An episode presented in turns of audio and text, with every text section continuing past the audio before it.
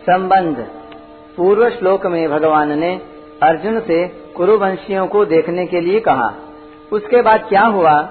इसका वर्णन संजय आगे के श्लोकों में करते हैं।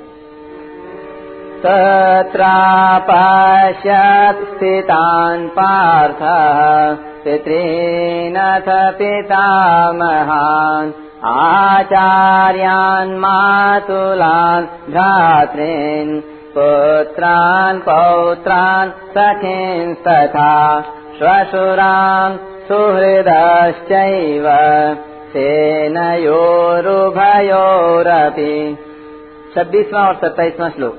उसके बाद प्रथानंदन अर्जुन ने उन दोनों ही सेनाओं में स्थित पिताओं को, पितामहों को, आचार्यों को, मामाओं को, भाइयों को, पुत्रों को, पौत्रों को तथा मित्रों को, ससुरों को और सुहृदों को भी देखा। व्याख्या।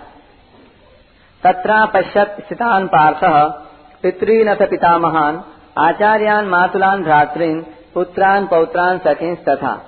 श्वशुरान सुहृदश्चैव सेनयोर उभयोरपि जब भगवान ने अर्जुन से कहा कि इस रणभूमि में इकट्ठे हुए कुरुवंशियों को देख, तब अर्जुन की दृष्टि दोनों सेनाओं में स्थित अपने कुटुंबियों पर गई।